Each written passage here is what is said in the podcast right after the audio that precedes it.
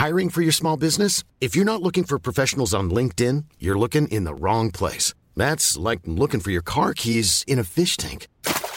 LinkedIn helps you hire professionals you can't find anywhere else, even those who aren't actively searching for a new job but might be open to the perfect role. In a given month, over 70% of LinkedIn users don't even visit other leading job sites. So start looking in the right place. With LinkedIn, you can hire professionals like a professional. Post your free job on linkedin.com slash people today. Mom deserves the best, and there's no better place to shop for Mother's Day than Whole Foods Market. They're your destination for unbeatable savings, from premium gifts to show-stopping flowers and irresistible desserts. Start by saving 33% with Prime on all body care and candles. Then get a 15-stem bunch of tulips for just $9.99 each with Prime. Round out Mom's menu with festive rosé, irresistible berry chantilly cake, and more special treats. Come celebrate Mother's Day at Whole Foods Market. Here's a cool fact a crocodile can't stick out its tongue. Another cool fact you can get short term health insurance for a month or just under a year in some states.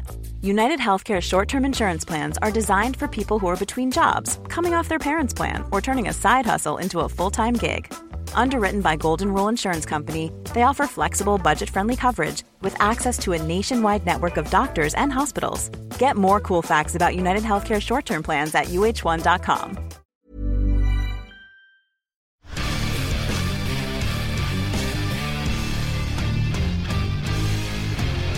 Hva sier du nå umiddelbart etter at styreledervalget ble som det ble? Du får to nye år fra benken. Nei, det er jo selvfølgelig hyggelig å vinne når man stiller opp. Eh, Men jeg er jo ydmyk mot at det var jo ikke sånn voldsomt klart flertall. da. Så det var jo eh, på en måte to kandidater som var ganske like. Altså, Her sier Ivar Koteng rett ut at eh, splittelsen i medlemsmassen gjør han ydmyk. Han ble også sitert på at han jobber bedre de to neste årene enn det har vært de siste tida. Må jobbe bedre, ja. Må jobbe bedre. Ja. Um, Utfordret Koteng til å være med Fredrik uh, på denne podkasten. Det ønska ikke Ivar. Men Fredrik, du har sittet i Rosenborg-styret nå er det to år? Fire. Fire? Da skal jeg begynne på nytt? Nei, du, nå Nei, får vi avslutte. Fire år, ja. Den får du ta. ja. Har eh, Ivar et poeng her? Må dere bli flinkere? Ja, absolutt. Vi eh, må bli flinkere hele tida. Og så syns jeg på en måte at uh, det der utsagnet gjenspeiler nok litt mer det som vi i styrerommet ser av en Ivar. At han egentlig er en ganske ydmyk fyr som Ja. har en veldig sånn sjølkritisk sans. Det er stor eh, forskjell på en Ivar i media, sånn som vi oppfatter den, vi som samarbeider med han i styret. da. Sånn at eh, han har selvsagt helt rett, og beskriver seg jo sjøl egentlig på en veldig fin måte der, da. Mm. Ja, for det her handla om eh, bruk av unge spillere. Det ble et tema fra talerstolen under årsmøtet, og det handla om etterlevelse av egne verdier. Bl.a. ut fra den eh, undersøkelsen som kom ut i Adressa i fjor vår, Petter. sant? Eh, det ble han utfordret på talerstolen, og da var han ydmyk etterpå. Er du enig? Bør Ivar Koteng bli bedre de to, to neste årene? Det, jo, det går ikke an å svare noe ja på det, egentlig. Han, sa- han kan ikke si nei. Nei, det bør han ikke bli. Bør bli dårligere. Nei, det er klart han må det. det men det er jo sånn man læ, altså, Det er ingen som er født til å være styreleder i Rosenborg. Eh, eller, heller ikke Ivar Koteng. Kanskje tvert imot. Han var ganske bra langt unna ei stund. Men for Han er jo vant til å være sjef i sin egen but milliardbutikk, og så må han på en måte innlemme seg som en del av fellesskapet i Rosenborg.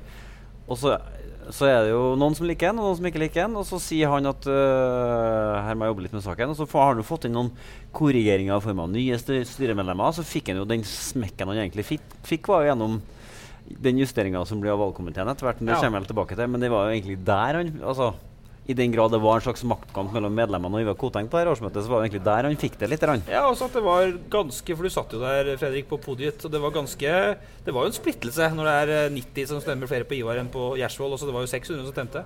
Ja, det er det absolutt. Og så uh, har jo valgkomiteen gjort en jobb, så de har jo sondert terrenget og funnet ut at uh, det var mange som kanskje så for seg et bytte. da. Så at den splittelsen på årsmøtet reflekterte nå også litt det som valgkomiteen sannsynligvis har fått med seg.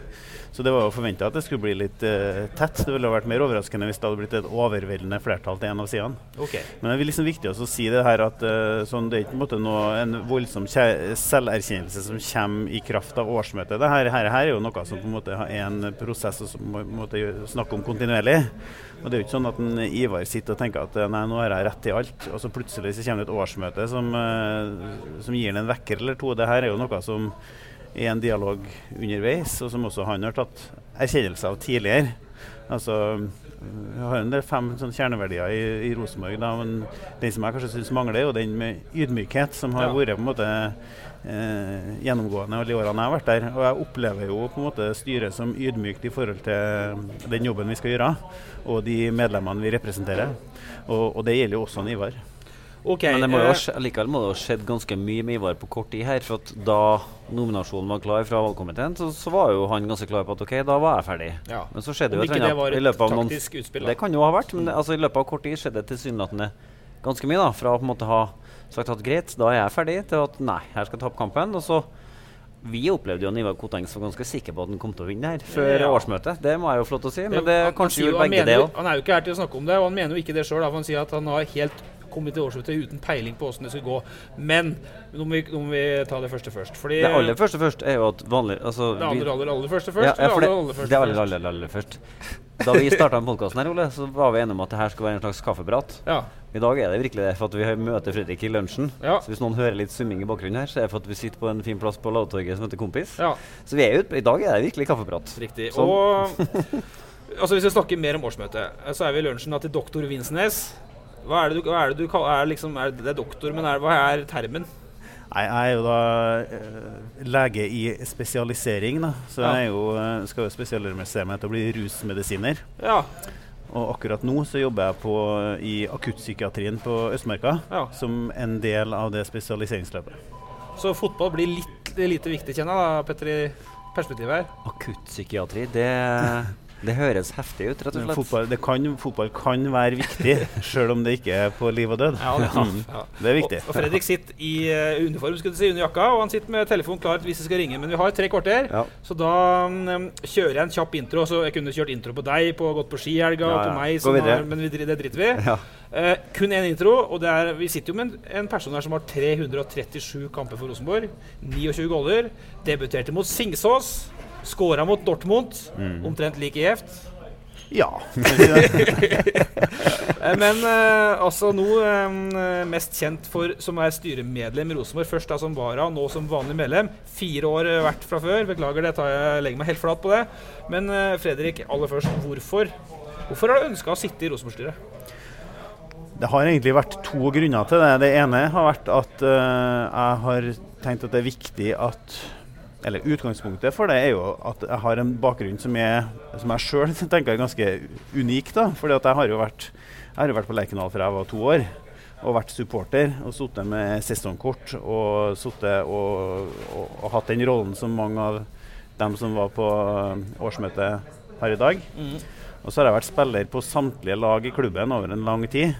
Så jeg starta jo så på, så på bunn som det går an å komme. Jeg spilte jo på andrelaget, på juniorlaget. Ja. Og via førstelaget, juniorlaget, og via rekruttlaget, via A-laget. Og etter hvert som innbytter og tribunen innbytter, så var jeg, har vært både på laget, har vært eh, kasta ut av laget igjen, og også spilt for en del andre klubber som har vært motstandere til Rosenborg. Og også fått se Rosenborg fra utsida igjen som tidligere spiller. Så jeg har, hele rekka. Jeg har fått liksom jobba med alle de viktige personene i Rosenborgs historie de siste 20-30 årene. Så derfor at jeg kjenner klubben og vet hva den skal være for noe. Og, vi- og vet på en måte ordene i de verdiene vi har, men også innholdet i dem. Så for meg så var det viktig å være med og bidra i styret til at Rosenborg skal være Rosenborg. Til at vi er vi. Sånn at vi ikke driver av gårde i en retning som, som ikke er oss. Høres ut som man har dekning for å være Petter. Og det, og det andre, og det andre temaet som er veldig viktig for meg, det er jo at jeg er jo en eh, brenner jo for ungdomsavdelinga i klubben. Og for både eh, talentutvikling, men også breddefotball. I og med at jeg har unger sjøl som spiller fotball. Og syns at det eh, er et viktig samfunnsansvar. da. Så det er jo på en måte å få til en god talentutvikling og god eh, Hva skal jeg si, da? De kaller det jo akademi, da, men altså, en, en ut, ungdomsavdeling i, 2020. i klubben som gjør at vi punkt én får fram uh, ordentlige fotballspillere som også er ordentlige personer. Uh, også at vi klarer å produsere spillere fra egne rekker. Da. Mm, for det var jeg nå sjøl. Ble de gode? Har du noen ny, Kommer det en ny Vinsnes på Rosenborg om noen år? Eller hva ser jeg? Det er Fristende å si jeg håper ikke det. Nei, men det er klart det kan gjøre det. Ja. Eh, Det er jo litt sånn at eh, mitt utgangspunkt var nå Jeg brukte jo veldig lang tid. og Slo gjennom fra jeg var 21 og gikk alle stegene på, på den trappa. Eh, Steffen Iversen, som jeg spilte sammen med, han eh, gikk jo rett inn. Eh, det er forskjellige, steg, ja. forskjellige veier til, til rom. Noen trenger litt mer tid enn andre, og noen er klar med en gang. Men fellesnevneren for alle som slår gjennom i Rosenborg, er at de er gode nok. Og det må vi ikke glemme. Fordi at det nå er litt sånn at uh, overalt i samfunnet at alder er en ferdighet i seg sjøl, og det er det ikke. Fordi om du er ung, så må du allikevel være god nok for å få spille på Rosenborg. Det er et ansvar til, til spillerne også. Det var et lang intro. Det var, det var grei, den. Jeg, har, jeg føler at han har dekning for alle uttalelser. Altså. Fredrik er ikke bare doktor, han, er, han er fotballfilosof og i tillegg. Det hører, og han har, han har alltid tenkt mye. Ja, Det trenger ikke å være filosof fordi man presenterer sunn fornuft. eh, Ja, men altså, sånn. for å si Legg lista sånn, for det er mange nok fotballspillere som spiller fotball, og ellers så spiller de PlayStation. Ja da. Nei, er nå er det myte, mytebygging her. Nei, det er jo en del som er sånn. Nei, jeg er uenig. Ja, jeg kunne ha hengt ut noen her nå, men det skal jeg velge å ikke gjøre. Da lar vi det gjøre for det. Eh, vi skal snakke litt om Alexander Søderlund uh, etter hvert. Ja. Snakke om Siljan. Eh, han tar jo en Vinsnes her og kommer hjem til slutt. Eh, vi har anmeldt Strindheim-låta, og vi skal snakke om Kristiansund og Hornland, hvor det står akkurat i dag. Men altså, Fredrik. Eh, torsdag kveld. Det er jo derfor hovedårsaken til at du inviterte deg akkurat i dag, handler jo om torsdag kveld. Ekstrem interesse for årsmøtet. Rekordoppmøte på adressa.no. Det var vel over 700 innlegg jeg aldri rakk å legge ut for folk underveis. Det kokte. Det var ikke vond vilje, da, men det var bare tida som ikke strakk til. Det starter klokka sju. Ferdig ca. kvart over ett på natta. Og vi har med årsmøtets minst omtalte aktør omtrent. Han Ja, bare det han smøg seg inn i studio. ja, det er jo for at ingen som, eh, ingen som stilte spørsmål rundt Fredrik Vinsnes. Men åssen opplevde du den kvelden? Uh, nei, jeg, det var jo på en måte veldig dramatisk i forkant. Jeg opplevde jo selve årsmøtet som langt mindre dramatisk enn det det ble omtalt. Uh, jeg syns at tonen var ganske lett. Det var ganske bare veldig preg av at uh, her var det folk som eh, ville i samme retning. Eh, noen uenigheter som det var underveis, men det var nå en ganske sånn lettbeint tone, vil jeg si. Um, det var det var vel sånn at det reflekterte hvilken posisjon fotball har, da, som noe som er et litt krydder i tilværelsen. Eh, som er noe som folk syns er artig, og som, at, som bidrar til det lille ekstra i livene til folk. Da. Og det, det, det inntrykket satt jeg igjen med, at det var mye velvilje, og det var veldig mye kjærlighet til klubben, og um, så stort sett lettbeint. Du var på, ikke på jobb, men du fulgte med hele kvelden. Jeg var tung bruker av deg hele kvelden. Ja. Jeg fulgte med på Det er ikke verst. Du var ikke så verst Ikke så flink. ofte du er, du skal, eh, skal tung få en liten av blomst meg og si at du var helt OK. Men hør nå, hvordan opplevde du det? Han sier at det ikke var så dramatisk som i forkant. Altså, jeg har jo litt lyst til å si at det ble omtrent sånn som jeg tenkte at det skulle bli, men det er jo dødsenkelt å si sånn i etterkant. Men, uh, men allikevel så kjenner jeg på en viss følelse at det ble sånn. At det er litt sånn At den støyen som var i forkant, ikke nødvendigvis er sånn Støy trenger ikke bety det samme som konflikt, men den gangen her var det litt sånn Det var jo litt frem og tilbake, ikke sant? Og valgkomiteen hadde valgt en annen kandidat som de hadde jo klart å spa opp en som var litt omstridt. da. De kunne jo funnet, gjort det enklere for seg sjøl og funnet en som ikke hadde vært uh, omstridt i det hele tatt. Da kunne kanskje blitt litt annerledes. Og så har jo Gjersvold vært ute etterpå og sagt at kanskje ble jeg for defensiv. Kanskje ble jeg for, uh, kanskje var strategien min uh, litt for uh, Men hvis Fredrik sier at det liksom var litt sånn hele kvelden var i kjærlighetens tegn til Rosenborg, så kunne det hende at det var derfor Gjersvold agerte som han gjorde òg. For at han sa jo at hvis han hadde gått høyere ut i banen og, og på en måte jobba hardere med sitt eget kandidatur, så kan det jo hende at frontene hadde blitt steilere også, ja. på, også på den kvelden. Og litt, eh, ikke minst, kanskje enda tøffere i forkant. Men Men det kom jo usannsynlig mye folk, da, og det tenker jeg er et godt tegn for Rosenborg. Fordi eh, alle de ekstra folkene var jo ikke busslast fra Frøya som kom, det var jo det generelle engasjementet rundt klubben som gjorde at folk møtte opp. Og det er jo bare fint. altså Rosenborg jobber fortsatt i, altså De gjorde det før årsmøtet og gjør det nå i Showbiz. Og da er det bra at folk bryr seg om, eh, om klubben og om hvem som er styreleder. Og så må det snart, veldig snart bli viktigst hvordan det går på fotballbanen. Og aldri har det vært så mange folk innom en adresseartikkel som pluss som på de timene på årsmøtet. Og det sier litt om interessen for Rosenborg i hele verden, spør du meg. da. Ja. Det var helt sjukt. Men Fredrik, altså ledervalget, da. Du var jo uttalte Vi hadde jo en artikkel i Adressa på dagen, tror jeg omtrent. Og du var litt diplomatisk der. Eh, Du sa at du er veldig fornøyd med styret du har sittet i, men du er ganske åpen for alt som skjer i det. Nå ble det jo fasiten Ivar Koteng. Eh, Hva sier du nå? Og en del forandringer. Svein Tore Samdal er inne, Karen Espelund er inne, Halvorsen er inne på Vara. Hva sier du nå? Jeg, jeg tror det, det, det, var jo en del naturlige skifter som måtte skje uansett. Det var to stykker som gikk ut av styret. Så det at det kom to nye inn, det var jo helt uh, naturlig. Uh, jeg har samarbeida veldig godt med Synnøve, som gikk ut. Vært veldig kompetent og flink person. Ja, ja. Må få med navnet her. Uh, sånn at jeg syns jo på en måte det var trist å ikke skulle samarbeide mer med hun. Eh, men nå ble det, ble det noe sånn. For Hun var den eneste og den gjenværende styret som da ble uh, innstilt var ikke innstilt på innstillinga, som var på gjenvalg, Petter. Så skjønner du det. For Bård Benum og Vegard Eggen de sa sjøl at de skulle gi seg. Ja. Jeg, det, jeg, har lyst til å si en ting, og det syns jeg, jeg, er litt viktig. Eh, Rosenborgs dårligste egenskap Uh, er at man er veldig snåp til å si at vi vet best sjøl. Uh, vi har mange ganger spurt dem Adresseavisa har utfordret Rosenborg hvorfor sammen, samarbeider dere ikke med Olympiatoppen f.eks. Man, man opplever ofte at Rosenborg er veldig sånn snar med å si at nei, dette vet vi best sjøl. Sånn sett er det spennende å få inn en fyr som Samdal, som, som kan utfordre Rosenborg litt på altså han, han, har på en måte toppidrettstankegangen inn, men han kommer med et annet ståsted. For han er ikke noen fotballkis, ikke sant? men han kan han kan mindsettet rundt det å skape toppidrett.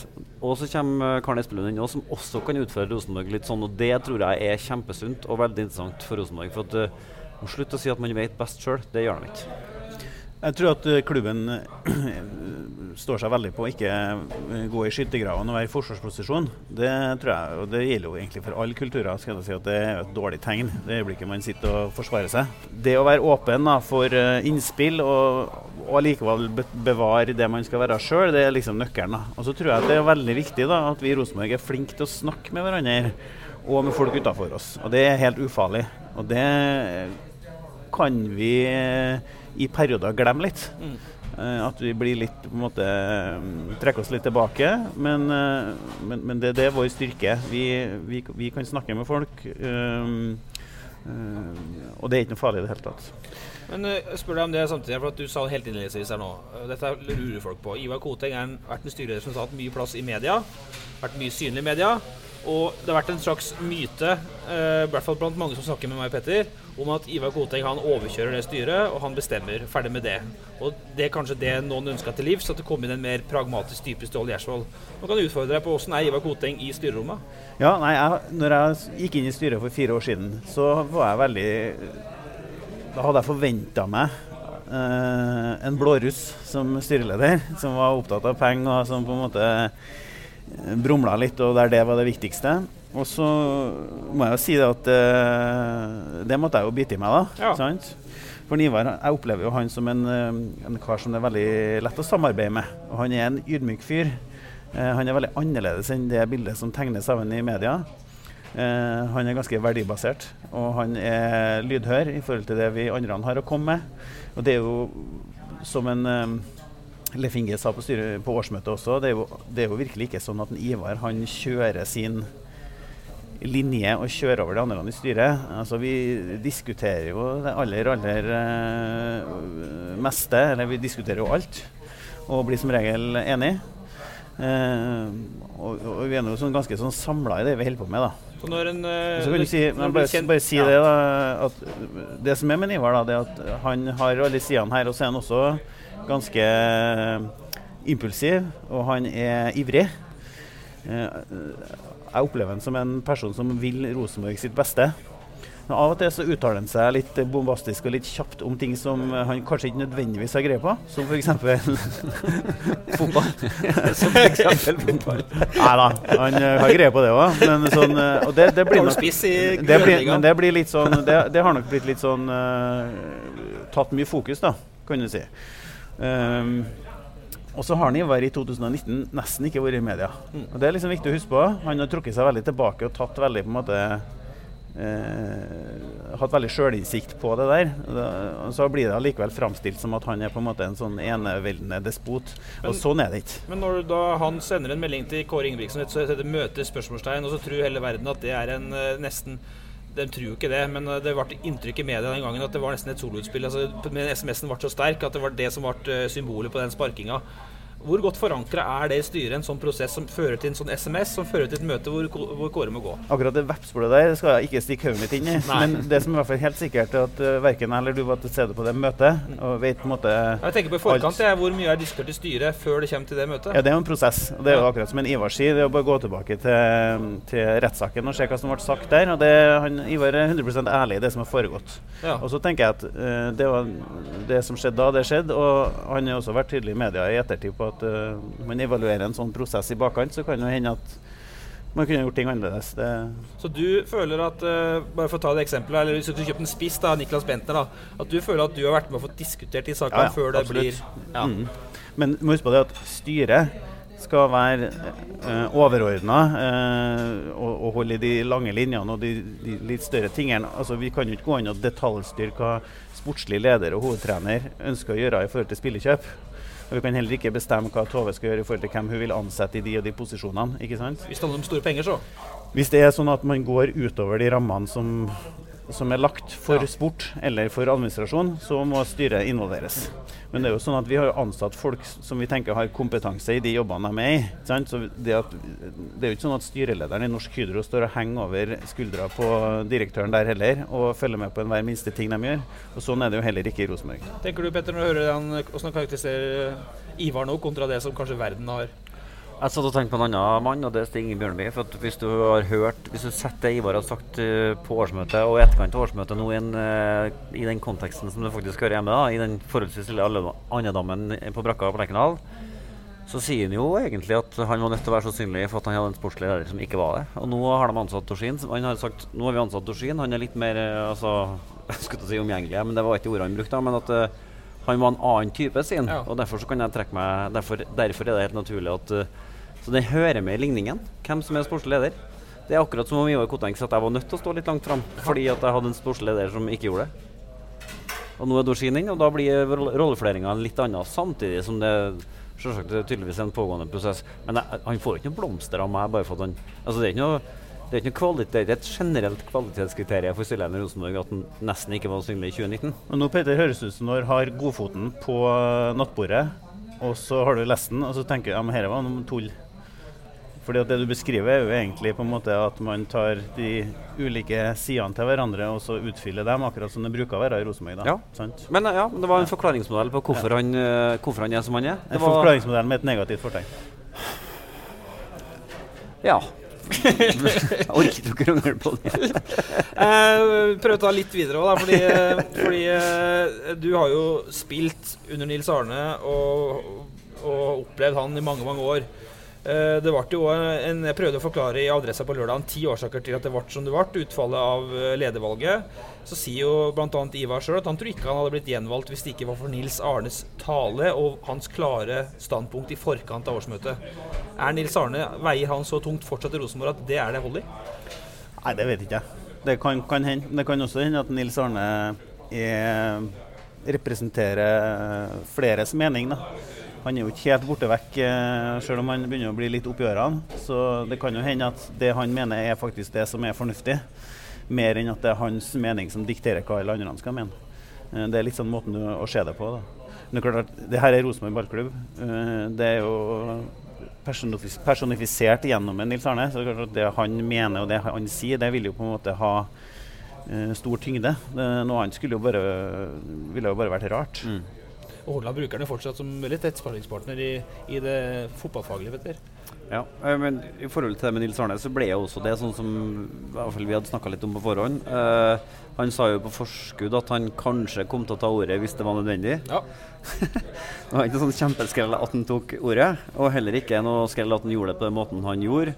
Eh, det er et uttrykk som heter at det er veldig vanskelig å lære en gammel hund å sitte. Og når eh, dirigent Tore Sandvik prøver å klubbe ned Nils Arne etter omtrent normert-tid, at han ikke fikk til det, det er vel ikke noe sånn sjokkerende.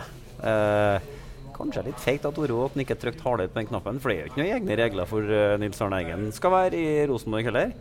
Men uh, det kan vi nå la ligge nå. Men eh, jeg er ganske sikker på at altså, Er det mulig å bremse Nils? Du har sittet i garderoben min i ti år. Når du først snakker, er det mulig å bremse den. Ja, absolutt. ja, Har du gjort det sjøl? ja, vi, det, dere har nå hørt historiene fra alle. Jeg har nå mine, jeg òg. Nils Arne er en person som, uh, det er jo ingen som jeg har hatt så lyst til å slå ned i hele livet som Nils Arne, liksom. Sant? Og samtidig så er det også sånn at uh, han sier og gjør ting som, som jeg tenker liksom er så spikeren på hodet som det går an å få det. Så det er jo umulig å ha et sånt nøytralt forhold til den mannen. Men jeg har jo hatt mine raftuser med han og hyla opp i trynet hans, liksom. Ja. Jeg lar meg fortsatt fascinere over at han kan være så frekk. Komme unna med det som sjarmerende. Altså, det at du foran en årsmøteforsamling på hva var det? nesten 600 mennesker liksom bare svarer eh, dirigenten med å si at eh, nattbussen går halv ett. Det er jo egentlig superfrekt sant? og litt sånn uhørt. Men siden det er Nils Arne, så er det sånn Ja ja, Nils er nå Nils. Og sånn har det egentlig Han har kommet unna med ting som ingen andre har kommet unna med, helt siden den gangen han var fotballtrener. Eh, For sånn er det bare. Det er litt egne regler for han, og sånn er det fortsatt. Det er pga. resultatene. da.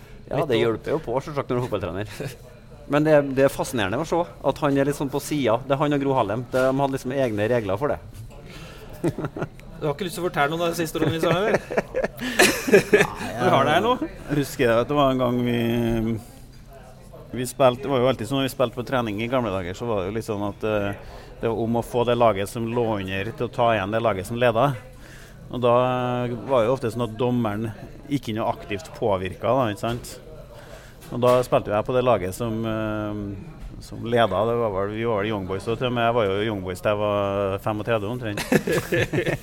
og det var jo tilhørte, jo sjeldenhetene at vi slo eh, gamlingene. Altså, Vi leda med et par-tre mål, og han begynte å blæse liksom i i villen sky. Og, Ja, for Nils Arne var dommer. Han var dommer. ja. Eh, Så var Nils og Bjørn det var Glassøye 1 og 2 som var dommere. Og det var en ball som var, vi leda med ett mål, det var igjen ett minutt, og det var på overtida. ikke sant? Og så er det en ball som går i tverrliggeren og en meter fra å gå inn, ikke sant? for han blåser mål.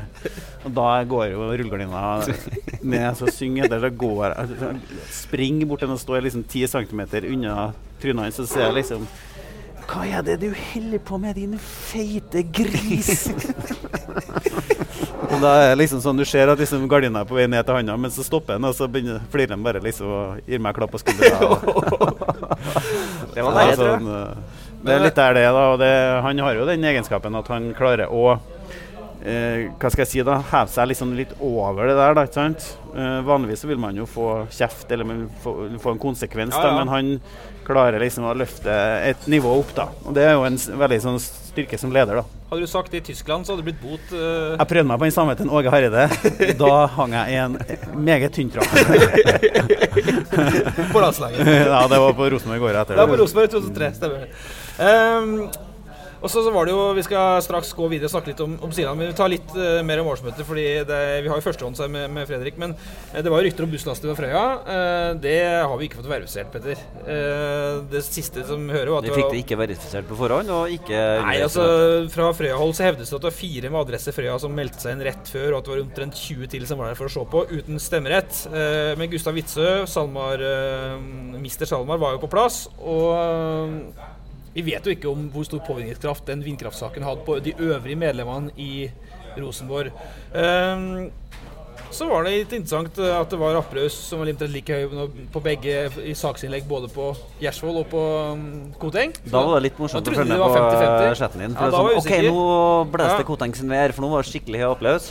Og så ett minutt på Forresten, det var omtrent likeens applaus. Ja, måtte, måtte gardere meg, da. En sånn Grand Prix-stemning på Ja, det var pressebenken.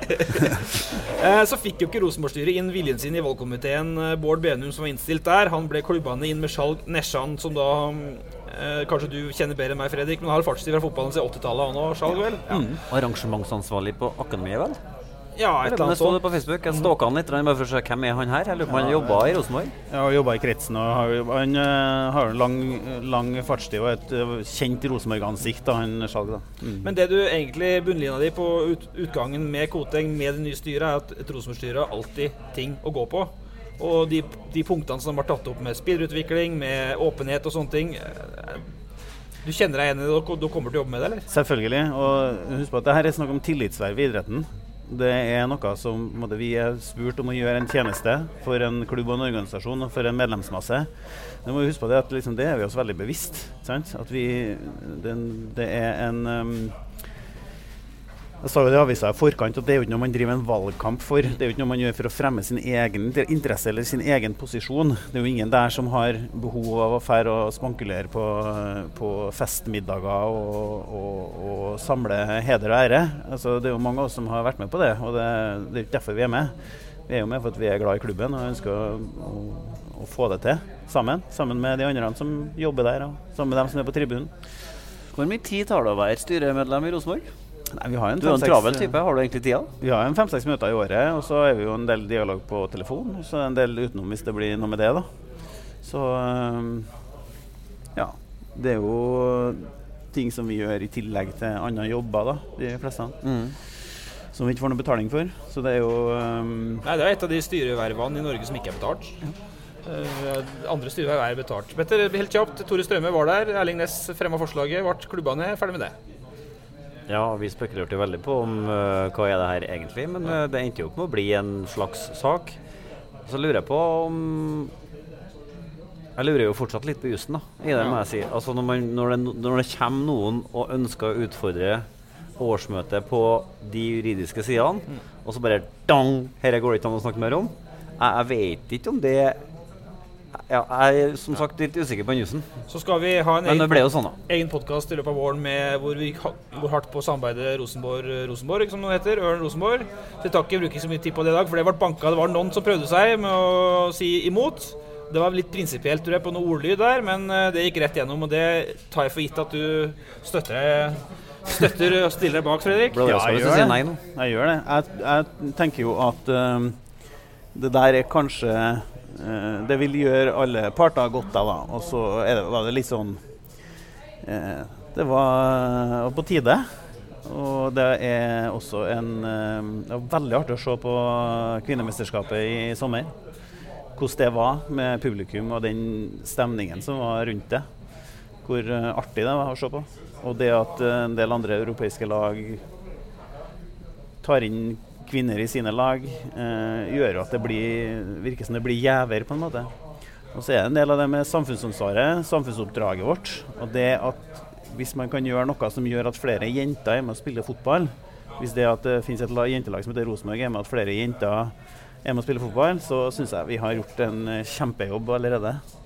Og så får nå Rosenborg, altså herrelaget, en kamplik arena som de kan trene på på Lade. Istedenfor å dra i fjæra og trene Trondheim, så kan de nå trene på Lade. Mm. Uh, Siljan. Siljan. Før uh, dagen før årsmøtet skrev jo vi at Siljan nærma seg. Ja. Så ble han presentert noen timer før sjøle møtet. God timing, Fredrik. Nei, dere er mer konspiratoriske enn uh, det, Men det her er liksom en del av det som jeg tenker, som jeg tenker at det, det, er veldig mye mindre taktikk enn det som det blir lagt opp til. da. Ja det er jo ikke sånn at det er spinndoktorer her og på en måte å, å time tida for diverse presentasjoner og sånne ting. Det tror jeg på en måte man må bare legge dødt. Eh, sånn at eh, Per kommer og spiller for eh, oss igjen fra august, og det er I'm Sandra, and I'm just the professional your small business was looking for. But you didn't hire me because you didn't use LinkedIn jobs. LinkedIn has professionals you can't find anywhere else, including those who aren't actively looking for a new job but might be open to the perfect role, like me. In a given month, over 70% of LinkedIn users don't visit other leading job sites. So if you're not looking on LinkedIn, you'll miss out on great candidates like Sandra. Start hiring professionals like a professional. Post your free job on linkedin.com/people today.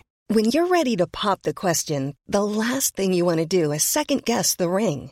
At BlueNile.com, you can design a one-of-a-kind ring with the ease and convenience of shopping online. Choose your diamond and setting. When you find the one, you'll get it delivered right to your door. Go to Bluenile.com and use promo code LISTEN to get $50 off your purchase of $500 or more. That's code LISTEN at Bluenile.com for $50 off your purchase. Bluenile.com code LISTEN. Mom deserves the best, and there's no better place to shop for Mother's Day than Whole Foods Market. They're your destination for unbeatable savings, from premium gifts to show stopping flowers and irresistible desserts. Start by saving 33% with Prime on all body care and candles. Then get a 15 stem bunch of tulips for just $9.99 each with Prime. Round out Mom's menu with festive rose, irresistible berry chantilly cake, and more special treats. Come celebrate Mother's Day at Whole Foods Market. Hey there, it's Michelle Norris. I'm host of a podcast called Your Mama's Kitchen. When I travel, I'm usually looking for a way to find a taste of home when I'm not at home. And one of the things I love to do when I am at home is entertain. And Airbnb allows me to do that. When I was in California recently, I rented a house that had a great kitchen. And when we were sitting around the table, we were all thinking, we're in someone else's house. Someone could be in all of our homes as well. If you have a home, but you're not always at home, you have an Airbnb. Your home might be worth more than you think. Find out how much at airbnb.com/slash host. En eh, god nyhet. Det er en presentasjon man jobber litt med timinga på, føler jeg. Han, Det handler, om, eh, det handler ikke om den der, nei. Det handler om SalMar sin nye sponsoravtale med Ja, Rosenborg. ok. For Du den, ikke om Per, altså- nei. nei, nei, nei. Jeg bare kom på en, i, hans, I og med at han sier det er ingen spinndoktorer her som jobber med timinga på å presentere en avtale. Jeg tror man jobber litt med presentasjonen av den nye SalMar-avtalen nå. Jeg, jeg tweeta jo rett etter årsmøtet at nå tipper jeg at den neste nyheten fra Rosenborg er at man har skrevet under en ny sponsoravtale med SalMar. da- men da jeg tror den, er, den kommer nok snart, tror jeg vi Men da hevder du at det det er mer fra SalMar-hold enn fra Rosenborg-hold, kanskje det, da? Nei, jeg bare, bare si det. At jeg tror man jobber litt med timinga. Har du kommentar? Ja, jeg hører jo at, uh, at det kanskje Der her er er mer må, måte, uh, Hva skal jeg si, ha rundgang på egne artikler enn det er, er mer Rosenborg som driver på. Da, men det, er noe, det kan vi nå diskutere. Ja, men det er jo to det uomtvistelige godt, det er et godt, det er et godt journalistisk grep da, å hengi seg til konspirasjonsteorier. Nei, det er det jo ikke. Det er jo derfor jeg sier det her og ikke skriver det. Det Men, i hvert fall men det er jo sånn at avtalen med SalMar er på utgående. Ny er ikke skrevet under. Det er to fakta. Ja, og så kan man jo tenke resten sjøl, da. Det er jo litt artig. Uh, men Siljan eh, Jeg bare la den henge litt, jeg. Siljan eh, Fredrik. Altså, jeg sa litt i stad at det er jo litt som å- litt Fredrik Light, men du kommer fra Danmark og fra Strømsgodset tilbake til Rosenborg. Her kommer den fra Hertha Berlin til Rosenborg. Hvor god er spilleren Siljan nå, først? Nei, Jeg tror det, det reflekterer nok bedre på meg enn på han at du sammenligner oss. For å si det. sånn. Du kommer bedre ut av det. Jeg kommer veldig mye bedre ut av det. Uh, nei, det, er han Per spiller jo sånn mer eller mindre fast i Bundesliga. Det får han si at det er Det må være bra. et godt nivå. Ja. Mm. Og han har også vært kaptein på landslaget. Det blir du heller ikke eh, uten at det er grunn til det. Eh, han eh, presterte jo veldig godt når han var her. Uh, var jo en bærebjelke på det laget. Og, og eh, absolutt en god spiller for Rosenborg. Sånn at uh, Han er jo fortsatt i en alder der man kan forvente at han uh, har fysikken og, hodet i orden.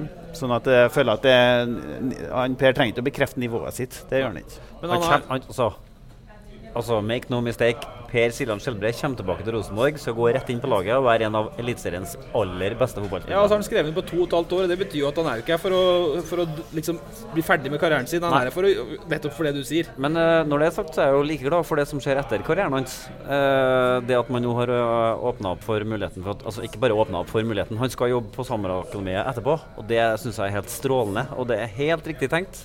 Det kan vel til og med tenkes at jeg har sagt det minst et par ganger i podkasten her før òg, at eh, det måtte være en av eh, hovedmotivasjonene og kanskje en av nøklene for han òg, for å få henta han hit. At han kan komme inn og så Hvem, hvem er bedre enn Per Siljan Skjelbred til å fortelle de unge, nye neste trønderne om hva det er som kreves, hvor lista ligger hen, hva man må legge inn av egeninnsats?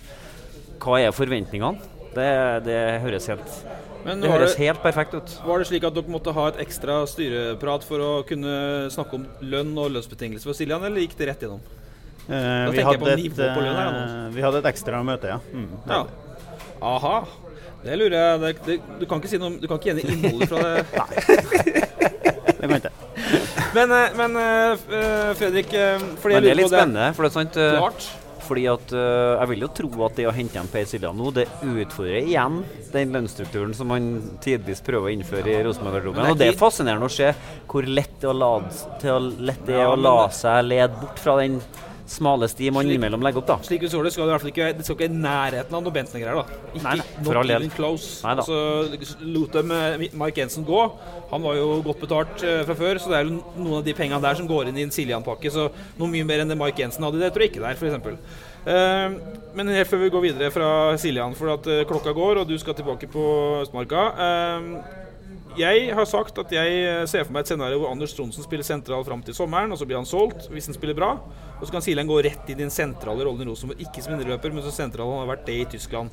Kjøper du den, eller er det tilbake som indreløper som han var da han slo gjennom? Det her er jo Erik sin jobb, da. Ja. Eh, jeg tenker at Per kan spille eh, på alle plassene på midten. Og kunne helt sikkert ha bekledd flere roller enn det òg.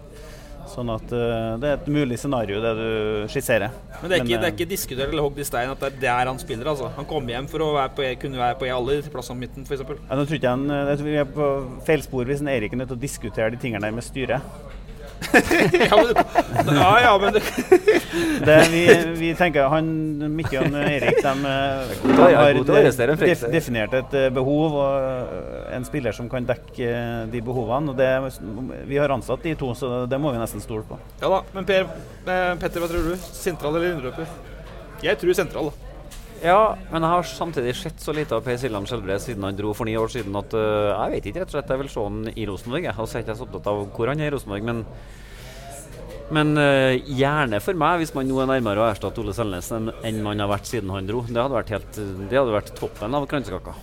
Vi skal snakke om eh, prosjekt Hornland. Vi skal snakke litt om Fredrik sjøl før han rusler bort. Først, her er Strindheim-sangen. Her kommer vi i hvitt og blått. Spiller tøft, men aldri rått. Byens beste uten tvil. Den er så ny, og det er en alle stringer mindre slag kommer å skje og spill. Svart og hvit, vi er stolt. Vi er superlaget.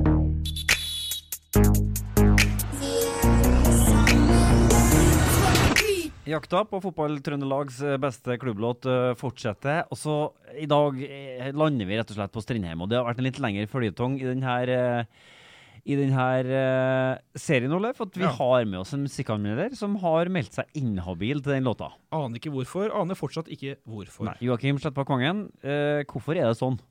Eh, nei, altså, jeg kjenner noen av de involverte her. Uh, litt. altså, og du jeg- kjenner noen? Ja, så jeg vil ikke uh, bli beskyldt for å være farga. Så da jeg ga, da jeg ga karakter til Petter Rasmus på Vanvikan-sangen, det, det er ikke inhabilt.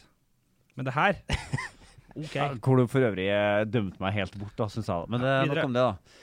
Ja, altså det her er jo låt som de som følger Rasmus og Saga har hørt uh, mye av. I hvert fall et bestemt lite klipp, for det er med som en del av jingeren vår. Eh, den heter Strindheim-sangen.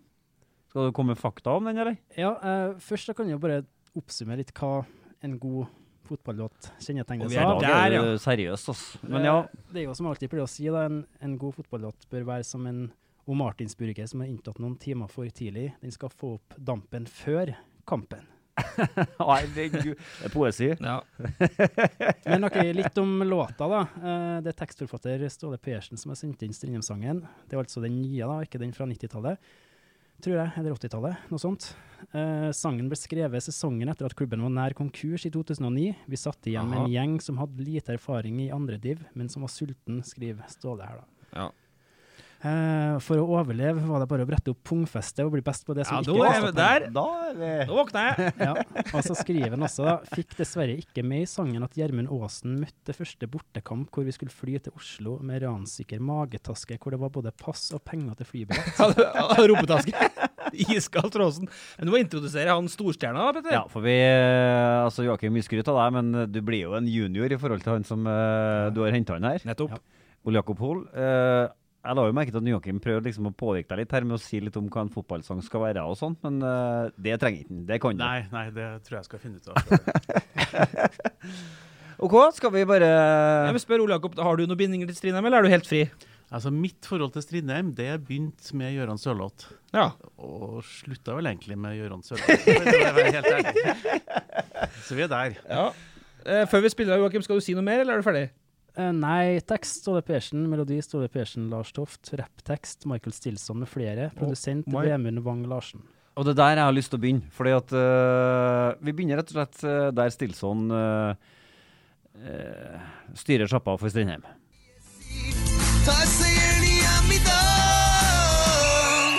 Vi er ikke gammel, treg og tung, kjapp som bare faen og jævla ung. Noen innflyttere, flest trøndere med tæl. En kompisgjeng som spiller fotball med sjæl. Strindheim spiller kunstbakken, litt med poling vondt i nakken, frekke finter og hælklakken. Har ikke mange som er rundis, men guttene dem går alltid for otis. Som motstandere forventer og pain, for på Myra stadion leker Strindheim. Jeg så en ny, og det er en ærlig strid. Middelslag om å skje og spill.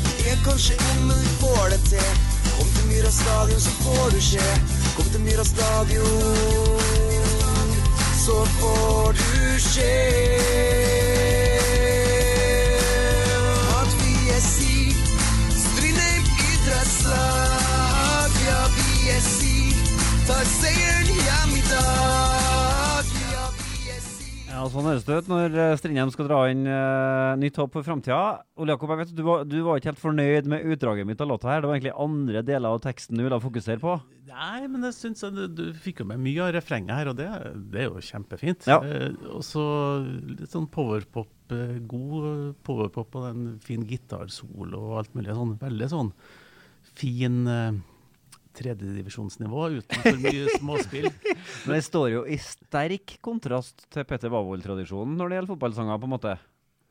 Eh, ja, nå, nå er du inne på sånn fagtermer. Da tenker jeg liksom helt- tre grep, tøffe gitarriff og høy allsangfaktor. Den her er litt vær å kjøre allsang på. Ja, også, men så har du den rappgreia. Jeg, jeg tenker at selv i fjerdedivisjon så har vel motstanderen skåra tre ganger i løpet av den der eh, rappsekvensen her. Hørte jeg Stilson? Han kjenner vi jo. Ja. OK. Uh, jeg syns at den er litt frisk. Uh, skal vi se, da må jeg justere litt her. Ole, det er, mm, det er du som begynner å gi karakter. Uh, den heter altså uh, Stindheim-sangen. Jeg tror vi begynner med Ole Jakob nå. Fra Skal vi gjøre det? en Kort begrunnelse på totalkarakter, Ole Jakob, og så en poengsum fra 1 til 10. Come Ja. on. Jeg syns refrenget er veldig sjarmerende og fint. Jeg liker den godt. Så kunne de kutta ut rappen, men det, det kan vel de fleste egentlig. Kutte ut rappen, ja. Ja. Men eh, nei, seks. Seks, ja. Ja. Notert. Eh, Jeg òg er på seks. Ja, jeg syns jo, den jeg synes jo den er litt frisk. Jeg har ikke det som regel jeg som har vært litt eh, streng, føler jeg, i poeng, poenggivinga så langt. Men jeg tror rett og slett jeg sniffer på en Ja, det blir sju fra meg, altså. Rett og slett. Og da er, Ja. vi på, da er vi der de fleste sangene omtrent har havna, de som er sånn OK, på 6,33333, og det er rett bak pallen. Får du melde inn det tilbake til Strindheim-kompisene dine? mm, Kommer du unna med dette i livet, eller ja, blir det juling nå? Ja, jeg tror jeg overlever den her, ja. Du gjør det, ja? ja? Tusen hjertelig takk, Ole Jakob. Jeg kjenner ikke så mange av Strålende. lenger, jeg vet det, Nei, det. Strålende levert, strålende levert. Uh, vi har jo jobba litt med å få Fredrik i podkasten tidligere, Petter. Jeg har prøvd det noen gang, og så har det ikke passa. Og da skulle vi ha en sånn Fredrik Vinsnes spesielt gå gjennom hele karrieren og alt det, for det fortjener eh, Fredrik Vinsnes absolutt gjennom alt du har opplevd. Nå rekker vi jo ikke det, for det ble, eh, du ble her i tråd av å være styremann i stedet. Men Jeg tror eh, egentlig Fredrik er godt fornøyd med det Ja, sjøl. han er ydmyk type, ydmyk type. Ja, da. det, det er litt sånn at når du setter av tida som du tror skal vare en time, og så har du egentlig bare innholdt et kvarter. Det, det vil ta seg dårlig ut for Å, meg. det synes jeg var uh, Men eh, vi, vi må ta én ting. For at uh, jeg innleda jo bare med sånn fjase med Singsås eh, mot Vest versus Vestfalen. Eh, er det høydepunktet den golden du hadde i, i Dortmund? Ja, det det er nok det. det. Eller høydepunktet er jo egentlig Husk på at jeg kom jo fra Ranheim, og når jeg kom opp som junior, så hadde jeg egentlig sånn et mål, og det var liksom Hvis jeg bare fikk bare fikk være på benken én gang, så hadde jeg vært fornøyd. Ja. Hvis du skjønner. Det var, det var der det var. Justeres vel en ambisjon etter hvert. Det gjør det. og så har det vært noen år hvor at jeg liksom har vært litt sånn, synes det har vært litt sånn dumt da, at, at eh, navnet mitt ba, liksom nesten bare blir knytta til den skåringa. Ja. Men så har det kommet til det punktet nå at jeg er utrolig stolt over liksom å ha, ha å, å fått vært med på et sånt øyeblikk som navnet mitt hek, he, eh, hekter seg på. Ja. Eh, At jeg liksom kan eh, At jeg blir huska for noen ting. da Det syns jeg er utrolig gjevt. Altså. Så, så nå så tenker jeg at det er helt topp. For meg som har fulgt Rosenborg i over 20 år, så er faktisk det bildet av Fredrik rett etter at han skårer, forholdsvis tett på ansiktet hans. Ja. Du skimter Jan Derek i bakgrunnen. Det helt sikkert et, et brøl da, som kommer, men det er jo ikke noe lyd på det bildet. Men det bildet er for meg et av de mest ikoniske Rosenborg-bildene. Vi skal altså så hekt på det bildet i saken her. Skal gjøre det. Det som er fint med det bildet, er at hvis du ser, så ser du en Jan Derek bak der, og så helt lengst bak i bildet så ser du en Erik og Bjørn Otto kommer springende og kikker på hverandre. Og det syns jeg er veldig artig, Ja. da, for at du ser at de er glad, liksom. Og det å ha fått det, måtte vært med på det fellesskapet med den gjengen, som er folk som jeg så opp det som jeg fortsatt ser opp til som fotballspillere, liksom, det syns jeg er kjempeartig. Men eh, altså, fordi eh, du, skår, du spilte over 330 kamper for Rosenborg. Skåra ikke mer enn 29 goller, så altså, du sier at det er et, artig å bli et av de øyeblikkene, men det var da et av de få øyeblikkene hvor du skåra, tross alt? eller? Ja, ja. Det var sånn, jeg spilte jo i Aalborg sammen med, med en Erik Hamren som trener, og han sa til meg nesten etter hver trening så sa han, men Fredrik, Du er nødt til å skyte. Det er bare i Rosenborg dere sentrer dere inn til femmeteren og skårer. Men, eh, men altså, Rosenborg ja, debuterte i 97. Det var et halvt år etter mirakelet i Milano. Kanskje ikke verdens letteste tidspunkt å prøve å slå gjennom Rosenborg på. Vi har jo en diskusjon nå med, med Tagseth, med Tørseth Johnsen, med, med Reitan etter en tredjeplass. Du skulle liksom prøve å breake etter mirakelet i Milano. Ja, det var jo, det var jo jeg og Steinar Lein var jo på en måte lokale spillere på vei inn i A-laget den tida. Og da var det sånn at på midten så hadde vi sånn første, en første treer med en eh, Roar, og Bent og en Trond Egil Soltvedt. Så hadde du en andre treer med en Runar Berg, Kåre og en uh, Karl Oskar Fjørtoft. Og så kom en jeg Steinar Lein bak der. Men så nå så ble det jo på en måte, så blir det jo så plutselig så brekker noen foten, og så blir noen solgt, og så uh, har man en god periode sjøl. Så til, til sommeren så spilte vi jo fra start både jeg og Steinar med ene mellomrom. Sånn at det, det var egentlig litt sånn eh, Vi måtte tygge oss gjennom litt eh, gråstein og, og, og stoppe litt, men eh, er man tålmodig, så, så Ja, fordi muligheten seg. Tagseth, vi hadde jo han i podkast for to uker siden. Han snakka om blodspissinga allerede fra, i Nesset fra tiårsalderen. Og nå er han i Rosenborg som 19 år og føler at det er på tide å breake. Men du, du trengte jo litt tid, du var 21 år. Var, var det ikke perioder hvor du tenkte at det klarer jeg ikke? Eller? Jo, det var det. jeg er jo en fotballspiller som er velsigna med veldig få hurtige muskelfibre, og samtidig veldig få langsomme muskelfibre. Så det, det var på en måte fra Fysisk sett så var det ingen grunn til at jeg skulle bli fotballspiller. Men jeg var høvelig god på brunbrøk, da, så jeg var liksom på en måte klart å plassere meg rett på banen. Eh, Men for meg så var det helt essensielt at jeg fikk eh, tida på meg til jeg var tidlig i 20-årene for å, for å slå gjennom. Og det vet at sånn de, de viktigste områdene for en fotballspiller i hjernen de modnes ikke totalt før man er 25. Sånn at det at vi skal ha frem 18-19-åringer, det er jeg sånn skeptisk til. Jeg tror at talentene våre trenger mye lengre tid. da. Og det er viktig for oss at vi legger til rette for det. Tenker du om det, Petter? Er det, kjøper du argumentasjonen der? Tagseth var jo nesten Han er litt mer utålmodig, da. Altså, er du god nok, så er du gammel nok. Men det er klart det er fint å ha muligheten til å gi dem litt lengre tid. Det har ikke vært mye tradisjon for det i Rosenborg eh, det var i det det før. siste. I før, ja. Ja, Men, nå er det nesten en- på gamle dager. En, et tegn i tida er at vi vil ha fram 17-18-åringene for å få maksa egentlig det økonomiske ut fra dem. Sant? Og det mener jeg blir, blir en feil vei å gå. Da, fordi at er det én ting som er helt sikkert, så er det at hvis vi begynner å gjøre det sånn som utlendingene, dvs. Si at vi pusher for å få fram 18-åringene, den kampen taper vi. Det er en, en, en statistisk eh, 100 eh, at det skjer. Så vi er nødt til å gjøre det annerledes. Eh, og vil si at vi kan ikke svi av 17-18-åringene våre, men vi heller prøve å makse utviklinga og heller la talentene få litt lengre tid da, på å bli moden. Han stipler jo en vanskelig vei, for de 17-18-åringene han snakker om, de har jo blitt eh, tilsvarende utålmodige siden gamle dager. Ja, Altså, og da, er er- det, da er det viktig at vi i Rosenborg gjør sånn som f.eks. å få inn gamle spillere i akademiet. At vi kanskje er enda mer eh, opptatt av å reise litt mer ut da, til de klubbene som er rundt oss. Eh, ikke støvsuge dem for 14-åringene deres, men heller reise litt ut og veilede. Snakke med trenerne, snakke med foreldrene. Få på en måte entusiasmen til Rosenborg litt tilbake.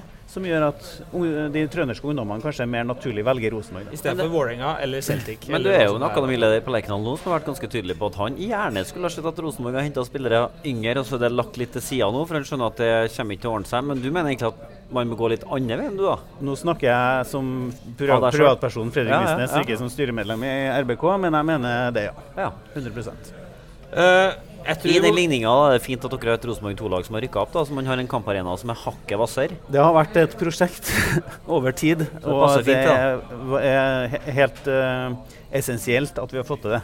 Mm. Så er det beklagelig. Ja, for må, om tre år så ringer vi deg igjen, Fredrik, og da skal vi ta timen er din og livet er ditt. For var, vi skulle snakke om Hamabøy, vi skulle snakke om Aalborg med Erik Hamrén. Du var i Strømsgodset noen år før du kom tilbake i 2010. Var med på seriegullet i 10. Var med på de litt magre åra med Jan Jønsson, så la du opp i 12. Det stemmer? Etter 11 eller ja. Etter 11. Mm. Eh, fordi eh, nå er det i sesong Det er litt interessant å snakke med Fredrik om det her før han stikker. For eh, nå er vi i sesong to av Eirik Hodelands eh, prosjekt. Og vi satt jo i mai i fjor i et stort møterom på Brakka, Petter. Og gikk snakka satt sammen med Fredrik Vinsnes, Vegard Heggem og Rune Bratseth. Hvor vi på ett følte at her er det tre styremedlemmer som har nærmest en slags forsvarstale for en meget pressa Eirik Hodeland. Ja, det var en helt uh, usedvanlig situasjon egentlig å være i, men uh, ikke desto mindre interessant. For at uh, hele det møtet her var spesielt. Og den saken står som en påle ennå. eh, Det er liksom et øyeblikk som man husker på ganske godt. Det var en spesiell situasjon. Det var dem oppmerksom på, det var vi også. Og så er det spennende å se hvor hen den båten drar, om den bærer videre, rett og slett. For jeg, jeg har sagt det mange ganger. Erik Hornland er nødt til å begynne denne sesongen med å vinne. Og han må begynne med allerede i vinter, og det har han begynt med. Og så kom det et lite setback resultatmessig mot KBK. Riktignok noen store personlige feil der som skjemmer bort hele kampresultatet. Men han er nødt til å begynne å vinne fra våren av. Hvis ikke så blir det vil turbulensen rundt han nå nye høyder rett og slett i løpet av vårsesongen. Tenker du om Altså Det er et eh, klisjé etter hvert, men jeg tenker om prosjekt Hornland akkurat nå. Eh, nå har jo vi ansatt en, eh, Eirik fordi at du tenker at han er en flink fyr. Eh, jeg føler meg sånn over middels kompetent på fotball. Når jeg snakker med Erik Horneland, så får jeg inntrykk av at her er en kar som kan fotball. Og som også skjønner hva vi snakker om når vi snakker om Rosenborg-fotball. Eh, sånn at jeg har veldig tiltro til en Erik. Jeg har veldig trua på denne sesongen. her. Jeg Tror det blir veldig bra. Jeg så de to første treningskampene og ser på en måte hva det er vi prøver på. Og tenker at det er en, eh, noe som prøver å forene litt det gamle, men samtidig prøver å utvikle det litt. Litt andre relasjoner mellom de ulike komponentene i en 4-3-3. Som også er, passer litt mer på hvordan en del lag i utlandet løser det. Eh, og så er det fortsatt sånn at det er en del utfordringer i forhold til å få den samhandlinga til å bli helt tipp topp. Men eh, jeg står ved det at jeg har veldig trua på at det det. Men Kjøper du det Petter sier om at uh, tålmodigheten som kanskje var der i fjor, den er ikke likedan der i år? I hvert fall ikke blant i verden. Jo, men Det blir en liksom sånn en selvfølgelighet, tenker jeg. Og den tålmodigheten var ikke der før heller. Uh, alle sammen vet jo veldig godt at hvordan det ser ut på banen og hvordan resultat man leverer, har veldig mye å si for hvordan det der eh, prosjektet blir. Det sier seg jo sjøl. Eh, sånn sånn er det jo i fotball. Man kan jo på en måte ikke spille sesong, sesong ut og sesong inn, og så går det bare dårlig. Når det er sagt, så Når jeg var spiller i Rosenborg, så Det jeg merker meg er litt annerledes nå da, enn fra når jeg var spiller i Rosenborg, det er at veldig mange rundt klubben og i klubben også sier at i Rosenborg så skal vi Vi skal jo vinne. Det er jo Rosenborg. Vi må jo Må jo veldig, vi, Veldig mye må og skal. Eh, når jeg kom inn i klubben, så hadde laget vunnet fem år på rad. Det første som møtte meg, var Bent Skammelsen, som satt med eh, hendene i hodet og sa uff, i år så går det ikke. De andre har blitt så mye bedre. Jeg hadde et mirakel hvis vi vinner i år igjen. Ja, ja, vi får bare gjøre det så godt vi kan. Sant? Der man på en måte tenker at ok, men det å faktisk vinne igjen, det krever faktisk enda litt mer av oss i år enn det gjorde i fjor. Og det er ikke noe selvfølge, men vi tror på det, og at vi, vi tror at vi kan bli gode nå. Og vi tror også at vi kan slå hvem som helst. Og jeg syns at vi bør snakke mye mer om vil, eh, kan og tør, enn skal, bør og må. Ja. Skal la det være avslutninga før Fredrik får stikke av? Jeg tenkte å spørre til slutt, han har jo, um, Du har veldig tro på Hornland, men du sitter jo i et styre som garantert i løpet av de neste månedene må vurdere hvorvidt han skal tilbys ny kontrakt, for han er jo i sitt siste kontraktår. Ja, vi må ingen verdens ting, da. Må, bør og kan.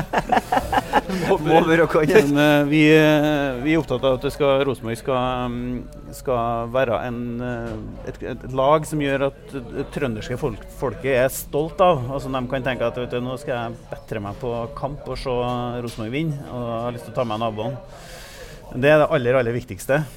Eh, så blir vi på en måte alle på en måte virkemidlene eller konsekvensene av det får vi ta etter hvert. Han vil gjerne ønske seg at det skal bli sånn, Fredrik, men eh, det er du som har rett, Ole. De er nødt til å ta Det er rett og slett nødt til å komme med et svar på det du spurte om der i løpet av uh, ganske kort tid.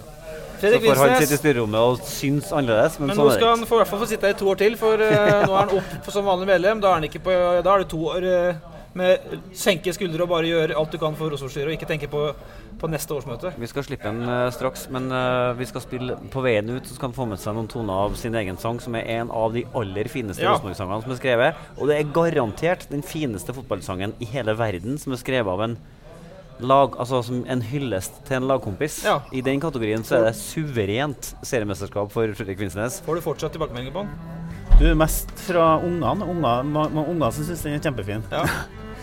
Men Så det er veldig koselig. Kjenner du en Siljan-låt nå, eller en oppfølger siden uh... På ingen måte.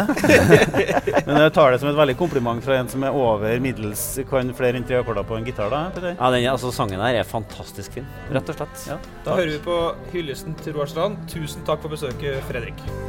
Du har jobba hardt, satt kassa fram. Du springer sola svart, samme hvem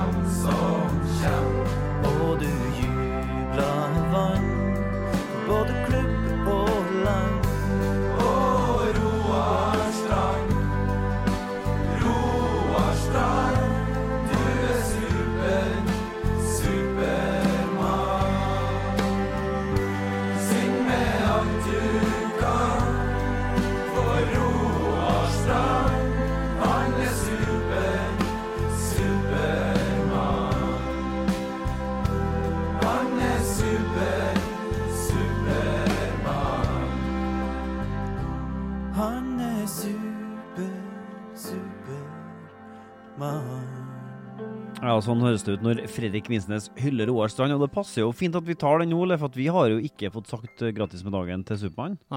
Når han er 50 år. Da fortjener han en hyllest også i Rasmus og Saga. Absolutt. Og så er det ikke så upassende heller å spille den låta, for at i koret her, som vi hører bakgrunnen, så er det en del storheter. Steffen Iversen, Markus Henriksen, Pål André Helland og Per Siljan Skjelbre. Ja. Morten Molskred, da, men det kan vi hoppe over. Ja, nei, det var uh, vel verdt et gjenhør, det der. Husker Eh, du han, hva heter han svenske midtstopperen som var her på lån? Uh, Bjersmyr. Bjersmyr er også med i koret. Og Lustig. Ja, ja. Bjersmyr smugla inn på brakka av Harald Pedersen i sin tid. Vi så at du dukka seg, Mathias. Ehm, vi, skal, vi lovte jo en liten Søderlund-variant helt på slutten av podkasten, helt i starten. Um, Helt på slutten, helt i starten? Korrekt. Jeg hørte da jeg sa det, men jeg orker ikke å, orker ikke å slå av rec, så vi kjører bare. Um, Adressa skrev i morges mandag at Søder satt på fly til Sverige, til Göteborg. Og det er jo på vet vi-nivå. Og så har vi skrevet til Hekken. Um, og, så, og så er treninga um, siden uh, vi skrev det, og vi spiller inn podkast nå, så har treninga til Rosenborg vært. Og da bekrefter jo Erik Horneland at uh, jo da, Søderlund han er å treffe en klubb i Sverige. Ja, men det visste vi jo. Jo jo, men det er greit å få det bekrefta, da. Det er sant. Ja. Eh, Han vil ikke si hvilken klubb det var, men det er altså mm, Det som er fint med Sverige eh, for norske spillere, eh, som Pål André Helland ga oss en liten leksjon i da han var på podkast her før jul, er jo at Uh, at de har en sånn sign-off-fee-variant hvor det bare er 15 kundeskatt. Og da åpner jo det markedet seg plutselig som ganske interessant for norske spillere, eh, hvis han da har vært en godt betalt Rosenborg-spiller. Ja. Så en 32-33 år, så har sa jo Hornland allerede på Marbella at uh, de har i et, over et år forberedt seg på at Alexander Sjølund vil bort fra Rosenborg. Det sa han i hele fjor, og man har forberedt en framtid uten han. sånn at eh, det fremstår som en litt sånn Mike Jensen light-variant der. En litt sånn nødvendig ryddegreie. Ja, og så Eh, tror jeg, ikke, jeg tror heller ikke at Rosenborg kommer til å kreve mye penger for den i overgangssum heller, så det er ganske eh, Sørlund har ganske frie hender. Han har vel bare ett år igjen i kontrakten, og den alderen du sier, så mm, det her blir nok fort noe av. Så får vi se. Det føles litt sånn hjerterått å si hjertelig god tur videre, men uh... Ja, det syns jeg er feil, for jeg husker jo Sødlund Gollen mot Maribor i fjor, f.eks., hvor jeg eh, meldte at han kom til å skyte 100 meter utafor. Han har vært toppskårer for Rosenborg to år på rad, sjøl om det ikke har vært tosifra. Og det er jo, holder jo ikke for en Rosenborg-spiss, men det er jo ikke bare Søders ansvar, det. Nei, det er ikke bare Søders ansvar, men jeg tror nok at øh, det er helt fint jeg, nå at han øh, skifter litt beite. For vi har jo sett en litt sånn Han har ikke sagt noe om det. Han har smilt og stort sett svart litt sånn Ja. mystisk bare når vi har snakka med han, men men på feltet så har jo vi sett en spiss som stort sett har dunka ballen 20 meter over. liksom. Han er ikke helt på stasjon. øh, og da kan det være fint å få en slags restart i en annen klubb, tror jeg da. Og så er det jo spennende hva som skjer. Altså, Nå tar vi for gitt at den forsvinner. Ja. Det er jo, han har ikke forsvunnet før den nyheten kommer. Nei. Men hvis i fall, så frem til fall det skjer, så står jo Rosenborg igjen med Islamovic og Botheim. Ja. Og det blir jo en litt spennende situasjon. Ja. For det går jo rykter om at Botheim er het på uh, lånemarkedet. Og jeg må jo si at jeg tror at hvis det dukker opp en eliteserieklubb som sier kan vi få låne Botheim, så tror ikke jeg Søderlund sin eventuelle overgang til Sverige har noe å si for svaret på den forespørselen. Nei, jeg jeg, tror- tror fort at Botheim kan komme til å bli lånt ut likevel. Ja, jeg tror du har rett i det. Og, Og det betyr shoppings på Dorskien, og det betyr igjen det alle Rosenborg-supportere liker best. Muligheten for å få nye fjes på Lerkendal. Ja, altså, fordi de skal ha to spisser, det skal de ha. Og så får vi se om det blir Botheim Islamovic, eller om det blir Islamovic pluss én. Det er ikke gitt. Eller Ellers så er det mm, Kan det bli, kan det bli Islamovic og Adegbenro? Og med Nei. en uh, Seid i en litt mer framskutt posisjon? Nei. Altså ikke samtidig på banen, nei. Jeg skjønner det. Men Adegbenro som backup? Ja da, men Adegbenro er venstrekant, eh, og og får vi se åssen det går. Han kommer ikke til å sette han som sånn andrevalg på spiss. Selv om han kan spille spiss, ja. Tror du det? Nei, tror ikke. Hva med Daddy's Boy? Ntu, ntu, Ja, men han må gå gradene. Han kommer. Han er på kontrakt. Han er god. Og han er på kontrakt. Og han er god. Lag uten spille. nei da, vi får se.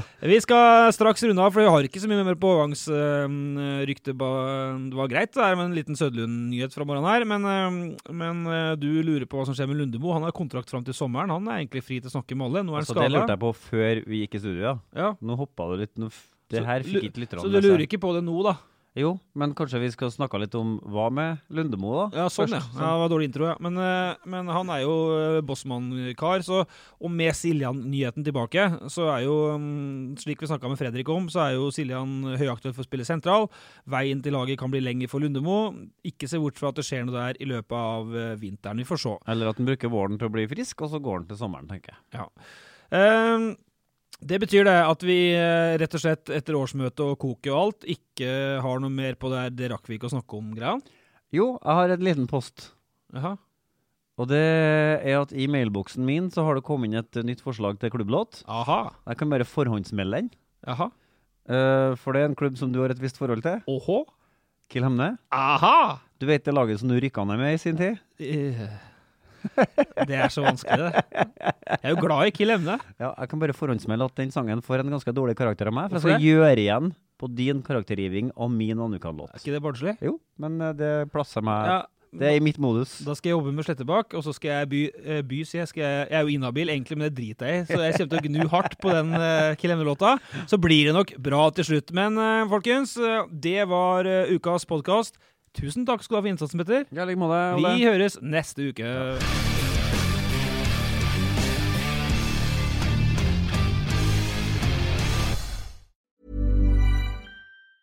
Hey, it's Danny Pellegrino from Everything Iconic. Ready to upgrade your style game without blowing your budget? Check out Quince. They've got all the good stuff shirts and polos, activewear, and fine leather goods, all at 50 to 80% less than other high end brands. And the best part?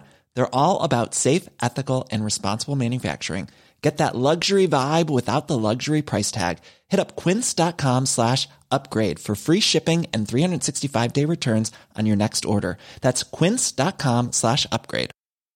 Mom deserves the best, and there's no better place to shop for Mother's Day than Whole Foods Market. They're your destination for unbeatable savings, from premium gifts to show-stopping flowers and irresistible desserts. Start by saving 33% with Prime on all body care and candles. Then get a 15-stem bunch of tulips for just $9.99 each with Prime. Round out Mom's menu with festive rosé, irresistible berry chantilly cake, and more special treats. Come celebrate Mother's Day at Whole Foods Market.